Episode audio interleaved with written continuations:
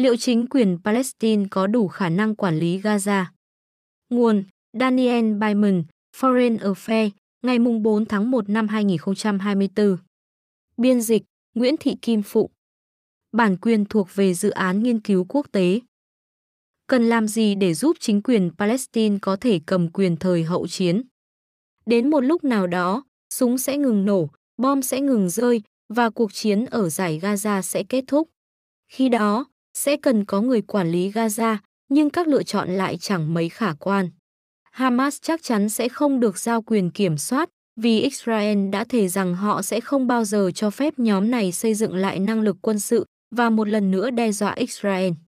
Hoặc Israel cũng có thể tiếp quản giải đất này, nhưng họ có lẽ không muốn quản lý hơn 2 triệu người Palestine thù địch.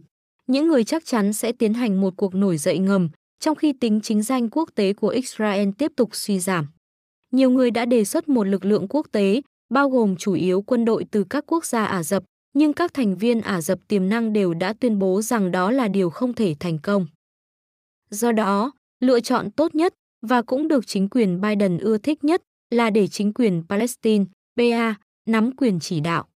Sự quản lý của PA, tổ chức đang kiểm soát khu vực bờ Tây và từng điều hành Gaza trước năm 2007, vẫn tốt hơn là sự chiếm đóng lâu dài của Israel, hoặc sự hỗn loạn, hoặc các lựa chọn khác, bởi vì PA chủ trương hòa bình với Israel và đang được phần lớn cộng đồng quốc tế ủng hộ, nhưng vẫn còn rất nhiều vấn đề.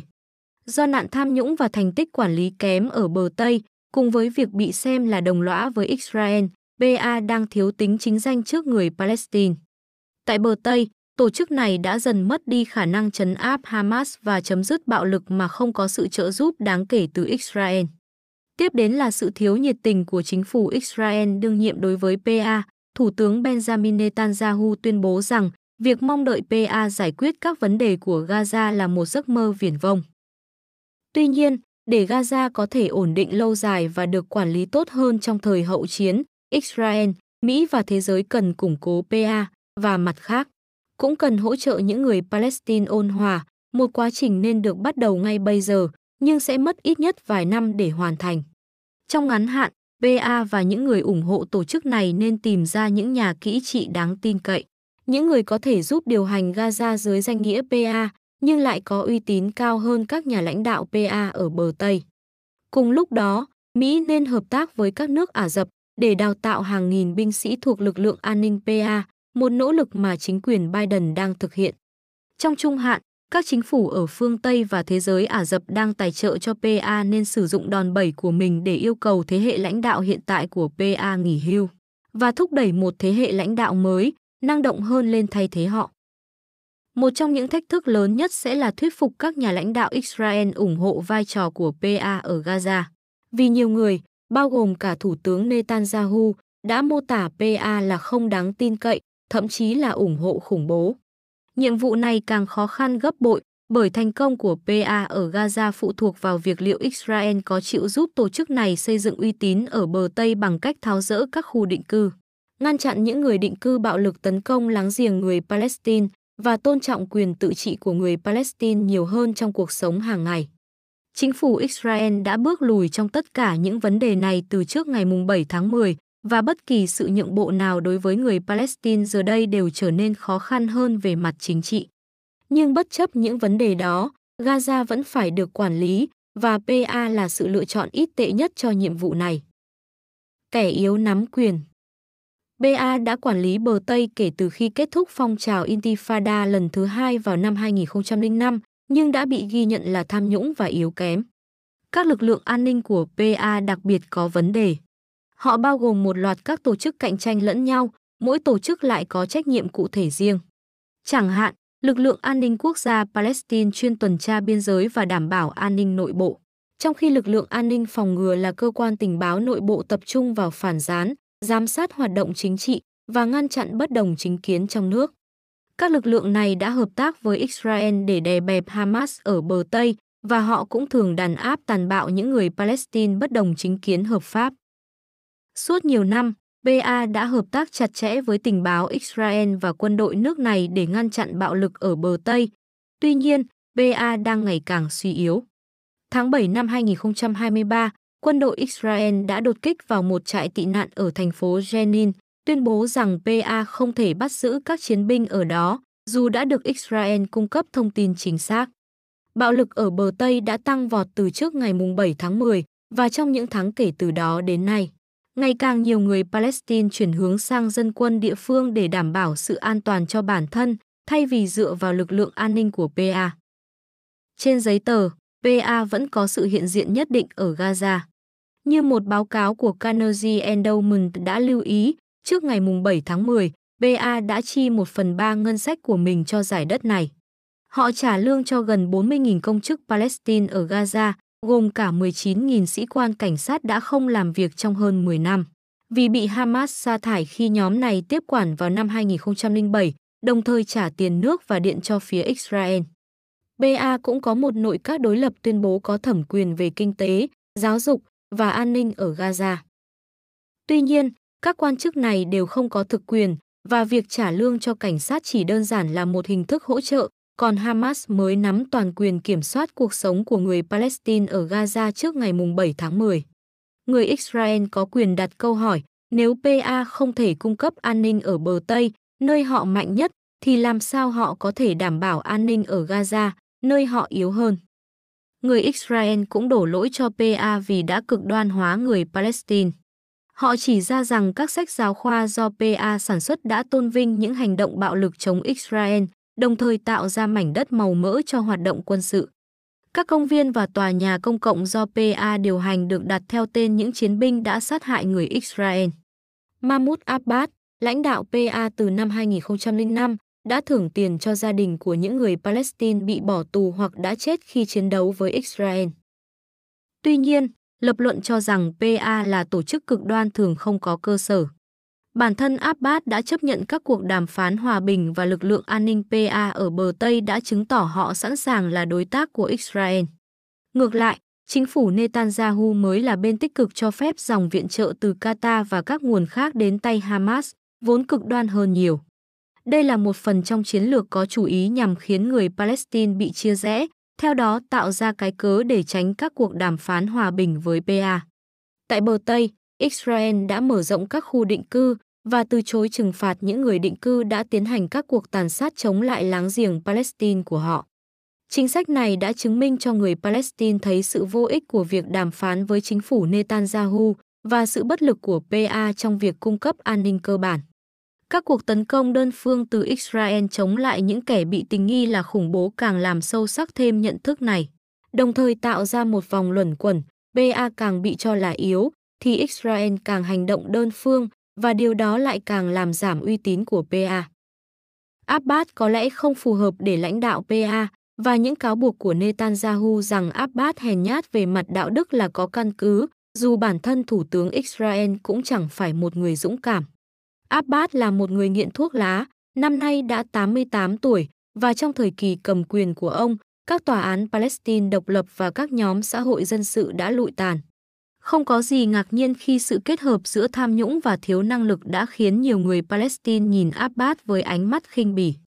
Trong cuộc tấn công ngày 7 tháng 10, Hamas đã thể hiện cam kết chống lại Israel, trái ngược hẳn với một PA lúc nào cũng trần trừ. Theo một cuộc thăm dò hồi tháng 12 của Trung tâm Nghiên cứu Chính sách và Khảo sát Palestine, 90% người Palestine muốn Abbas từ chức, một con số đáng kinh ngạc. Để bù đắp điểm yếu này, chính quyền Biden đã thúc đẩy các lãnh đạo PA mở rộng đội ngũ của mình và bổ sung những gương mặt mới. Cuối cùng, nền chính trị Israel đã gây khó khăn cho PA trong việc phát huy vai trò ở Gaza. Kể từ khi Intifada thứ hai nổ ra vào năm 2000, người Israel đã luôn hoài nghi về bất cứ hành động nào được cho là nhượng bộ đối với người Palestine. Và các cuộc tấn công ngày 7 tháng 10 gần như chắc chắn đã làm tăng thêm mối lo ngại này. Kể từ đợt tấn công, Israel đã cấm khoảng 150.000 người Palestine sống ở bờ Tây và làm việc ở Israel quay trở lại làm việc, khiến tình hình kinh tế vốn đã khó khăn ở khu vực này càng trở nên tồi tệ hơn. Israel cũng đã ngăn chặn việc trả lương cho các quan chức PA ở Gaza. Tất cả những điều này chỉ cho thấy PA không thể hỗ trợ người dân của mình, gây khó khăn cho PA trong việc chứng minh rằng họ có thể đóng một vai trò lớn hơn đối với người Palestine ở Gaza trước áp lực từ Israel. Netanyahu và các đồng minh của ông đã cố gắng làm suy yếu các đối thủ chính trị của họ và chống lại áp lực từ Mỹ nhằm trao cho PA một vai trò quan trọng ở Gaza. Bằng cách tuyên bố rằng việc cho phép tổ chức này nắm quyền sẽ tương đương với việc trao quyền cho những kẻ khủng bố mới. Tôi sẽ không cho phép những người nuôi dạy khủng bố, ủng hộ khủng bố và tài trợ cho khủng bố đặt chân vào Gaza, Netanyahu tuyên bố vào tháng 12. Itamar Ben-Gvir, Bộ trưởng An ninh Quốc gia cực hữu của Netanyahu, thậm chí còn tuyên bố rằng PA không phải là một giải pháp thay thế cho Hamas. Họ là đồng minh của Hamas, và đó là cách ta nên đối xử với họ, kể cả bây giờ lẫn sau chiến tranh. Lựa chọn ít tệ nhất Rõ ràng, mục tiêu chính trong chiến dịch quân sự của Israel ở Gaza là đảm bảo rằng Hamas sẽ không bao giờ quay trở lại nắm quyền tại đây. Nếu Israel chỉ đơn giản rời Gaza sau khi đã biến giải đất này thành đống đổ nát, thì Hamas sẽ tiếp tục kiểm soát ở đó. Gian lãnh đạo của Hamas gần như vẫn còn nguyên vẹn và có hàng nghìn chiến binh để họ tùy ý triển khai. Hamas cũng đã cai trị giải đất này gần 20 năm và thậm chí từ trước đó, họ đã có mạng lưới giáo dục, tôn giáo và phúc lợi xã hội sâu rộng ở đây.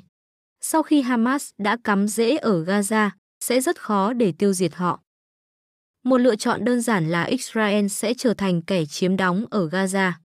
Nhưng vấn đề là Israel không muốn mở rộng quản lý đối với 2 triệu người Palestine, hầu hết trong số họ từ lâu đã căm ghét Israel và đã ăn mừng vụ tấn công ngày 7 tháng 10 và giờ đây còn căm ghét Israel hơn nữa vì cuộc chiến đẫm máu và tàn khốc ở Gaza. Israel sẽ phải đối mặt với một cuộc nổi dậy âm ỉ, làm tăng thêm thương vong mà nước này phải gánh chịu, cũng như gây thiệt hại đáng kể đối với danh tiếng quốc tế của nước này. Do đó, không có gì ngạc nhiên khi Netanyahu khẳng định việc chiếm đóng lâu dài không phải là mục tiêu. Israel cũng có thể thành lập một chính phủ bao gồm các nhà kỹ trị độc lập, có kinh nghiệm trong các tổ chức quốc tế như Quỹ tiền tệ quốc tế để phụ trách Gaza. Về lý thuyết, chính phủ này sẽ ít tham nhũng hơn và hiệu quả hơn so với ban lãnh đạo PA hiện tại. Họ sẽ tập trung vào việc cung cấp dịch vụ, thiết lập luật pháp và trật tự, đồng thời xây dựng các thể chế để thay thế các thể chế do Hamas thành lập. Tuy nhiên, trên thực tế, bản thân các nhà kỹ trị cũng thiếu cơ sở quyền lực, cả PA và Hamas đều sẽ phản đối sự cai trị của họ. Israel sẽ buộc phải đảm bảo an ninh và các nhà kỹ trị sẽ nhanh chóng bị coi là bình phong cho sự cai trị của Israel, càng làm tổn hại thêm cho tính chính danh của họ. Cần có các nhà kỹ trị, nhưng họ không thể cai trị nếu không được ủng hộ. Một giải pháp thay thế khác sẽ là sự hỗn loạn, một Somalia phiên bản Gaza nằm ngay biên giới Israel. Các thủ lĩnh sắc tộc, các quan chức địa phương và các trung gian quyền lực khác sẽ xuất hiện, đôi khi hợp tác và đôi khi đối đầu với nhau. Israel sẽ ủng hộ hoặc đàn áp một nhà lãnh đạo nhất định, tùy thuộc vào việc người này có sẵn lòng kiềm chế Hamas và ngăn chặn bạo lực chống Israel hay không. Tất nhiên, người dân Gaza sẽ tiếp tục khổ sở khi các cuộc giao tranh ở cấp độ thấp tiếp diễn. Một số nhà quan sát cũng đã đề xuất ý tưởng về một lực lượng quốc tế, bao gồm quân đội từ Ai Cập, Jordan, các tiểu vương quốc Ả Rập Thống Nhất hoặc các quốc gia Ả Rập khác có quan hệ thân thiện với Israel và thù địch với Hamas. Nhưng những quốc gia này không mấy hào hứng can dự vào Gaza. Dù lãnh đạo các nước này phản đối Hamas, nhưng người dân của họ thì không, và họ cũng không muốn bị coi là đồng phạm với Israel trong việc đàn áp người Palestine. Ayman Safadi, Ngoại trưởng Jordan, đã tuyên bố thẳng thừng về quan điểm của người Ả Rập, hãy để tôi nói rõ, sẽ không có binh sĩ Ả Rập nào tới Gaza. Tuyệt đối không, chúng tôi sẽ không bị coi là kẻ thù.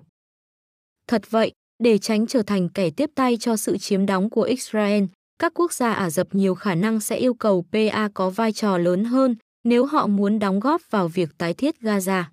Về phần mình, nếu muốn bình thường hóa quan hệ với Israel, Ả Rập Saudi có lẽ sẽ muốn Israel nhượng bộ PA, để nước này có thể chứng tỏ rằng họ không bỏ rơi người Palestine, một vấn đề nổi bật về mặt chính trị hơn nhiều so với trước ngày 7 tháng 10. Kế hoạch cho Gaza Mọi câu trả lời cho câu hỏi về quản trị Gaza đều không thỏa đáng. Nhưng theo lời của một quan chức an ninh Israel, người đã thảo luận cùng tôi vào tháng 12, với điều kiện giấu tên, rõ ràng ai cũng nghĩ rằng PA sẽ quay trở lại Gaza, trừ những người trong chính phủ Israel. Một số công đoạn có thể được thực hiện ngay từ bây giờ để làm cho điều đó trở nên khả thi hơn, đặc biệt là trong vài năm tới. Đầu tiên, cần ngay lập tức bắt đầu một chương trình tuyển dụng và đào tạo lực lượng an ninh PA quy mô lớn. Chính quyền Biden đang xem xét kế hoạch tái khởi động những gì còn sót lại của lực lượng an ninh PA đã ngừng hoạt động nhưng vẫn còn hiện diện trên giấy tờ ở Gaza. Ví dụ bằng cách đào tạo khoảng 1.000 người trong số họ thành hạt nhân của một lực lượng lớn hơn trong tương lai. Một số đề xuất cũng gợi ý Mỹ hỗ trợ đào tạo thêm 5.000 lính PA ở Jordan cho hoạt động chống khủng bố, nhưng vẫn cần nhiều sĩ quan hơn nữa. Thứ hai, Israel, Mỹ và các quốc gia ở châu Âu và Ả Rập có quan tâm cần xác định các nhà kỹ trị Palestine bên ngoài PA. Những người có thể đóng vai trò có giới hạn trong việc quản lý Gaza khi giao tranh dừng lại, hoặc chí ít là giảm bớt. Những nhà kỹ trị này có thể giúp cung cấp các dịch vụ cơ bản, thiết lập một hệ thống giáo dục mới và xây dựng các thể chế như tòa án và chính quyền địa phương. Nhưng trên danh nghĩa, những nhà lãnh đạo này sẽ phải liên kết với PA như một phần của quá trình đưa những nhân vật mới, không tham nhũng vào PA và để đảm bảo rằng PA không sử dụng quyền lực của mình để làm suy yếu các nhà kỹ trị này. Thứ ba, để thành công ở Gaza, PA cần có uy tín cao hơn và điều đó đòi hỏi phải mang lại tiến bộ cho người Palestine ở bờ Tây. Số phận của Gaza và bờ Tây gắn liền với nhau sẽ thật bẽ mặt cho PA ở bờ Tây nếu họ không đóng vai trò an ninh nào ở Gaza thời hậu chiến. Và PA sẽ cần phải thành công ở bờ Tây nếu họ muốn thành công ở Gaza. 150.000 người Palestine ở bờ Tây từng làm việc ở Israel nhưng đã bị cấm nhập cảnh sau ngày 7 tháng 10 cần được phép trở lại làm việc. Tất nhiên sẽ có kiểm tra an ninh cẩn thận nhằm phần nào duy trì ổn định kinh tế ở bờ Tây. Bất cứ khi nào có thể, lực lượng an ninh Israel phải hợp tác với lực lượng an ninh PA để cùng chiến đấu chống lại Hamas hoặc những kẻ khủng bố khác ở bờ Tây. Nhưng cần thể hiện rõ ràng rằng PA dẫn đầu. Israel cũng cần ngừng mở rộng các khu định cư và chấn áp thói bạo lực của những người định cư. Cả hai đều là những nhiệm vụ bất khả thi về mặt chính trị đối với liên minh cầm quyền hiện tại của Israel.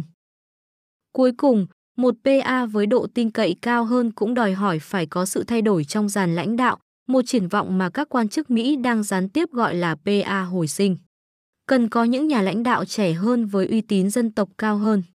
Uy tín của Abbas đã bị tổn hại quá nhiều, cả ở Israel và người Palestine, nên ông khó có thể mở rộng vai trò của PA ở Gaza.